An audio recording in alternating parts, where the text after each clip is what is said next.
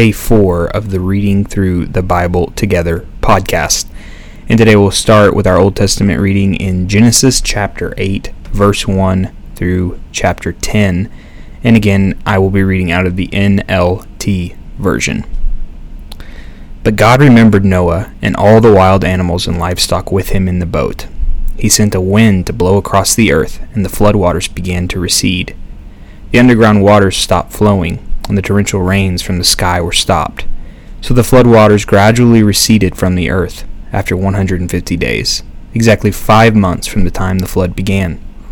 The boat came to rest on the mountain of Ararat two and a half months later. As the waters continued to go down, other mountain peaks became visible. After another forty days, Noah opened up the window he had made in the boat and released a raven. The bird flew back and forth until the flood waters on the earth had dried up. Uh, he also released a dove to see if the water had receded and it could find ground. But the dove could find no place to land because the water still covered the ground. So it returned to the boat, and Noah held out his hand and drew the dove back inside. After waiting another seven days, Noah released the dove again. This time the dove returned to him in the evening with a fresh olive leaf in its beak. Then Noah knew that the flood waters were almost gone. He waited another seven days and then released the dove again. This time it did not come back. Noah was 601 years old on the first day of the new year, ten and a half months after the flood began. The floodwaters had almost dried up from earth. Noah lifted back the covering of the boat and saw that the surface of the ground was drying. Two more months went by, and at last the earth was dry. Then God said to Noah, Leave the boat, all of you, you and your wife, and your sons and their wives Release all the animals, the birds, the livestock, and the small animals that scurry along the ground, so they can be fruitful and multiply throughout the earth. So Noah, his wife, and his sons and their wives left the boat. And all of the large and small animals and birds came out of the ground, pair by pair. Then Noah built an altar to the Lord, where he sacrificed as burnt offerings the animals and birds that had been approved for that purpose. And the Lord was pleased with the aroma of the sacrifice, and said to himself, I will never again curse the ground because of the human race, even though everything they think or imagine is bent toward evil from childhood. I will never again destroy all living things. As long as the earth remains, there will be planting and harvest, cold and heat, summer and winter, day and night. Here at the end of the flood story, we see the mercy and the grace of God. That even though uh, still as humans. Everything we think is truly uh, bent toward evil from childhood. You know that about yourself, and I know that about myself. God promises to never um, judge the earth in this way again. Starting in chapter 9, verse 1. It says, Then God blessed Noah and his sons, Be fruitful and multiply, fill the earth all the animals of the sky of the earth, all the birds of the sky, all the small animals that scurry along the ground, and all the fish in the sea will look on you with fear and terror. I have placed them in your power. And just pause here so I can interject quickly. Um, you see uh, really a callback to what we read in Genesis uh, 1 and 2, the creation narrative. Uh, God blessed Adam and Eve and told them to multiply and fill the earth and to rule over the earth with dominion. And now here there's this recreation of sorts in which God does the same thing. We'll see this again throughout the Bible, uh, especially the Old Testament, and eventually it is fulfilled in the New Testament with Jesus. Uh, that God has always desired and has been working towards redeeming the earth to the way that it was in Genesis uh, at the beginning. And we see that here in chapter 9. It's beautiful imagery. Verse 3 I have given them to you for food, just as I have given you grain and vegetables but you must never eat any meat that has the lifeblood in it. That's a theme we will continue to explore um, as we read throughout, especially the first five books of the Bible. Verse 5 And I will require the blood of anyone who takes another person's life. If a wild animal kills a person, it must die. And anyone who murders a fellow human must die. If anyone takes a human life, that person's life will also be taken by human hands. For God made human beings in his own image. Now be fruitful and multiply and repopulate the earth. Then God told Noah and his sons, I hereby confirm my covenant with you and your descendants, and with all the animals that were on the boat with you, the birds, the livestock, and all the wild animals, every living creature on earth. Yes, I am confirming my covenant with you. Never again will floodwaters kill all living creatures. Never again will a flood destroy the earth. Then God said, I am giving you a sign of my covenant with you. And with all living creatures for all generations to come. I have placed my rainbow in the clouds. It is the sign of my covenant with you and with all the earth. When I send clouds over the earth, the rainbow will appear in the clouds, and I will remember my covenant with you and with all living creatures. Never again will the flood waters destroy all life. When I see the rainbow in the clouds, I will remember the eternal covenant between God and every living creature on earth. Then God said to Noah, Yes, this rainbow is the sign of the covenant. I am confirming with all the creatures on earth. Verse 18 The sons of Noah, who came out of the boat with their father, were Shem, Ham, and Japheth. Ham is the father of Canaan. From those three sons of Noah came all the people who now populate the earth. After the flood, Noah began to cultivate the ground. He planted a vineyard. One day he drank some wine he had made, and he became drunk and lay naked inside his tent. Ham, the father of Canaan, saw that his father was naked, and went outside and told his brothers. Then Shem and Japheth took a robe, held it over their shoulders, backed into the tent to cover their father. As they did this, they looked the other way so they would not see him naked. When Noah woke up from his stupor, he learned that Ham, his youngest, he learned what Ham, his youngest son, had done. Then he cursed Canaan, the son of Ham. May Canaan be cursed. May he be the lowest of servants to his relatives. Now, interjection on my part here. Uh, it can seem like a really sharp punishment just for simply seeing his father naked. But we can kind of read into this um, from other cultural writings of the time and realize that um, most and more likely Ham uh, here had uh, sexually um, exploited his father in some kind of way. Uh, definitely a perverted action that was going on here, especially for the culture that there was here. So, again, just like the Genesis narrative, God recreates and it starts beautiful, and it doesn't take long for the evil of humankind to mess it up. Uh, which is why we ought to be just so thankful for Jesus and what he has done on our behalf as we read throughout these stories. Uh, these stories should not lead us to think, man, God is evil or God is um, really messed up for doing these things to us. It's it show us that we are messed up and we are evil, and it's amazing that God would send His Son to um, not punish us, but to give us a way to find freedom and forgiveness from what we rightly deserve. Picking it up in verse 26. Then Noah said, May the Lord the God of Shem be blessed, and may Canaan be his servant. May God expand the territory of Japheth. May Japheth share the prosperity of Shem, and may Canaan be, Canaan be his servant. Noah lived another 350 years after the great flood. He lived 950 years, and then he died. Chapter 10 This is the account of the families of Shem, Ham, and Japheth, the three sons of Noah. Many children were born to them after the great flood. The descendants of Japheth were Gomer, Magog, Madai, Javan, Tubal, Meshech, and Tiras. The descendants of Gomer were Ashkenaz, Riphath, and Togarmah. The descendants of Javan were Elijah, Tarshish, Kittim, and Rodaman. Their descendants became the seafaring people that spread out to the various lands, each identified by its own language, cl- language, clan, and national identity. Let me interject here before we continue to read about the descendants. To you and I, the descendants may seem boring, but to those who were originally the readers of this text, it would have been the story of how their people came into being. So, just like we love to get um, well, at least I do. I really enjoy reading about my ancestors, and I think it's really cool that you can go to things like Ancestry DNA and send in uh, a sample of your own DNA and find out about your family history. I think it's really interesting to know where we came from. This would have been fascinating to those who um, were reading this to know the origin story of their people. And ultimately, it should be important to us as God's people because we get to see our faith origins in these um, genealogies. So, with that said, Verse 6 The descendants of Ham were Cush, Mizar, Put, and Canaan. The descendants of Cush were Seba, Havelth, Sebeth, Raham, Sabeteka. The descendants of Raham were Sheba and Dedan.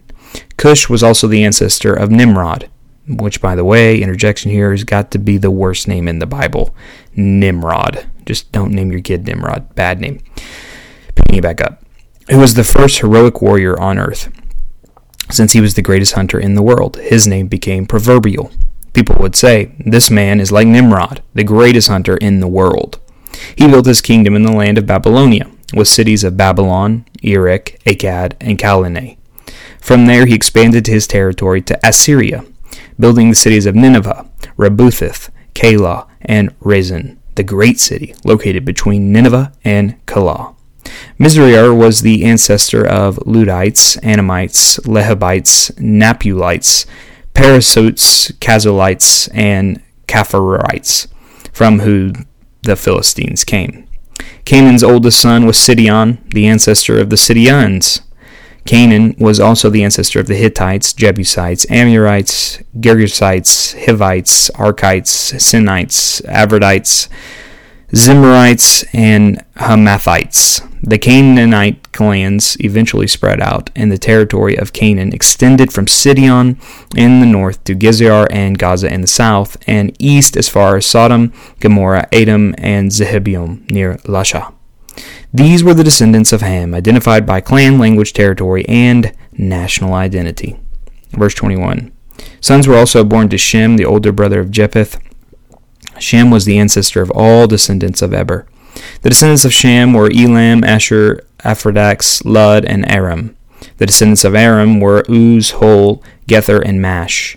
Aphrodite was the father of Shelah, and Shelah was the father of Eber. Eber had two sons. The first name, the first was named Peleg, which means division. For during his lifetime, the people of the world were divided into different language groups.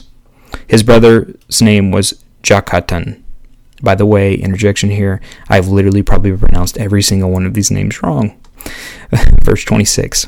Joktan, the ancestor of Alamedad, Shephalim, and Hazarmith, Jeremiah, Hadaron, Uzal, Dikel, Obey, Abedamel, Sheba, Ophanmar, Havel, and Jobab.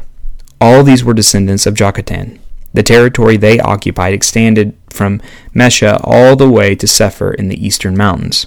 These were the descendants of Shem, identified by clan, language, territory, and national identity. These are the clans that the descendants from Noah's sons arranged by nations according to their lines of descent. All the nations of the earth descended from these clans after the great flood. Moving on to our proverb for the day, be reading in Proverbs 1, verses 20 through 23. Wisdom shouts in the street, she cries out in the public square. She calls to the crowds along the main street to those gathered in front of the city gate. How long, you simpletons, will you insist on being simple minded? How long will you mockers relish in your mocking? How long will you fools hate knowledge? Come and listen to my counsel. I'll share my heart with you and make you wise. Father, thank you that you have made wisdom um, knowable. Lord, despite um, natural ability or natural intellect, um, God, you have made it to where we can all, if we will listen to your word and listen to your ways, have wisdom. God, I pray that we would not continue on in our simple minded ways, um, in our foolishness, but Lord, that we would humbly come to you and seek that which is true wisdom. In your name we pray. Amen. Moving on to our New Testament reading for the day, Matthew chapter 4, verse 12 through 25. Verse 12. When Jesus heard that John had been arrested, he left Judea and returned to Galilee. He went first to Nazareth, and then he left there and moved to Capernaum, beside the Sea of Galilee, in the region of Zebulun and Naphtali. This fulfilled what God said through the prophet Isaiah. In the land of Zebulun and Naphtali, beside the sea, beyond the Jordan River in Galilee, where so many Gentiles live, the people who sat in darkness have seen a great light. And for those who live in the land where death cast its shadow, a light has shined. Verse 17. From then on, Jesus began to preach Repent of your sins and turn to God, for the kingdom of heaven is near. One day, as Jesus was walking along the shore of the Sea of Galilee, he saw two brothers, Simeon, also called Peter, and Andrew, throwing a net into the water, for they fished for a living. Jesus called out to them, Come, follow me, and I will show you how to fish for people. And they left their nets at once and followed him uh, interjection here. We often hear that we should be fishermen for men as Christians. It's kind of a, if, if you are familiar with the Christian faith, you've probably heard that a lot. There's people who do series on it. Uh, if you are part of a church, especially in the Western world. Um, but what Jesus was doing here was actually really clever in the fact that these men were already fishermen, and he was using what they already do as a way of metaphor to show them what he has called them to do, which I think is just really fascinating that whatever you're doing in your everyday life can, um, in turn, be uh, used as a, a way for you to make a difference in the kingdom of God. Verse 21. A little farther up the shore, he saw two other brothers, James and John, sitting in a boat with their father Zebedee, repairing their nets, and he called to them to come too. They immediately followed him, leaving the boat and their father behind. Jesus traveled throughout the region of Galilee, teaching in the synagogues and announcing the good news about the kingdom, and he healed every kind of disease and illness. News about him spread as far as Syria, and people soon began bringing to him all who were sick, whatever their sickness and disease, or if they were demon possessed or epileptic or paralyzed, he healed them all. Large crowds followed him wherever he went, people from Galilee, ten towns, Jerusalem, and from all over Judea, and from the east of the Jordan River. Jesus has always attracted large crowds. Um, I don't think there's a problem uh, with churches who have large crowds. In fact, we shouldn't be surprised by it. The promises of Jesus and the reports of what Jesus has done uh, in our lives uh, as Christ followers should indeed draw a big crowd.